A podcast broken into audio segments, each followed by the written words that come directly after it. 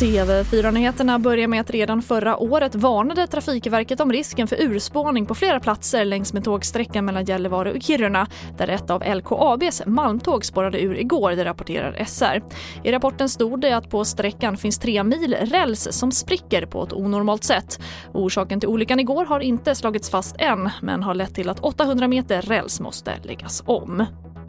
Och I helgen häktades ytterligare en person misstänkt för inblandning i mordet på en 19-årig man i Helsingborg i oktober, det rapporterar SVT. Därmed sitter totalt fyra personer häktade och både den mördade och tre av de misstänkta misstänks ha koppling till ett nätverk som säljer narkotika.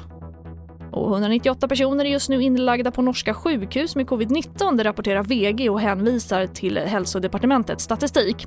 Det är den högsta siffran för inlagda covidpatienter sedan i april och nästan en dubblering av fall har skett på två veckor. 49 av patienterna är inlagda på IVA. TV4-nyheterna i studion Charlotte Hemgren.